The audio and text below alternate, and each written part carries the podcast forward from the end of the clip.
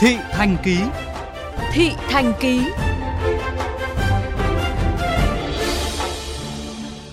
Thưa quý vị và các bạn, các hoạt động mua bán nhà đất sẽ phải thông qua sàn giao dịch môi giới bất động sản. Đề xuất này của Bộ Xây dựng đang nhận được khá nhiều ý kiến khác nhau. Trong khi một số người mua lo ngại quy định này sẽ tạo ra đặc quyền cho lực lượng môi giới và gây bất lợi cho họ, thì các nhà đầu tư và chuyên gia lại tỏ ra đồng tình. Ghi nhận của phóng viên Hoàng Hà. Sau nhiều năm dành dụm tiết kiệm, gia đình chị Nguyễn Thị Bình ở khu đô thị Trung Hòa Nhân Chính để dư ra được một chút vốn đầu tư vào mua đi bán lại đất nền vùng ven Hà Nội.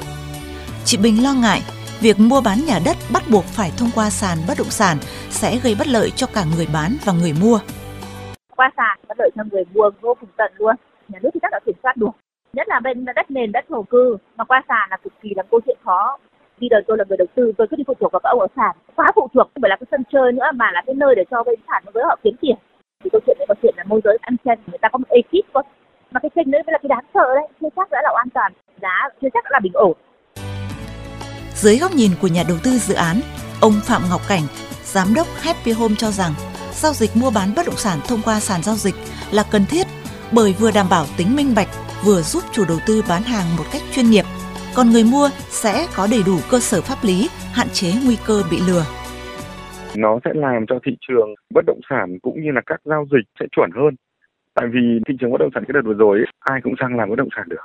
Khi mà giao dịch qua sàn ấy, những cái đơn vị có tên tuổi ấy, sẽ đảm bảo tính minh bạch và giúp cho nhà đầu tư tốt hơn chứ. Cái lực lượng chuyên nghiệp họ sẽ làm tốt hơn và các sàn vào trong đó thì các sale người ta cũng phải đạt cái sự chuẩn chỉ chứ không phải là những cái sale như kiểu đất nền cứ thế mà chào bán xong rồi tìm cả thế đâu Đồng quan điểm này, ông Nguyễn Chí Thanh, giám đốc công ty cổ phần Thanh Bình Hà Nội cho rằng yêu cầu bắt buộc giao dịch bất động sản phải qua các sàn giao dịch đã từng được quy định tại Luật Kinh doanh bất động sản 2006.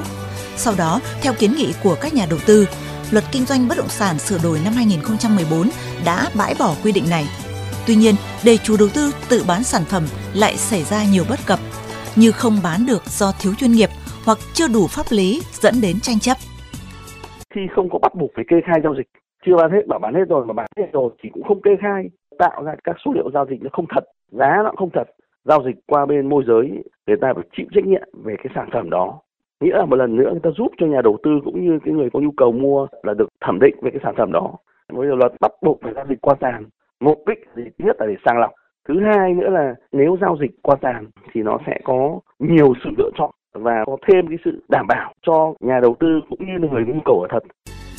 ủng hộ quan điểm của Bộ Xây dựng, ông Nguyễn Văn Đính, Phó Chủ tịch Hiệp hội Bất động sản Việt Nam nhấn mạnh, giao dịch mua bán bất động sản thông qua sàn đang hướng đến bảo vệ lợi ích của người tiêu dùng yếu thế, giúp thị trường minh bạch, chống rửa tiền và thất thu thuế.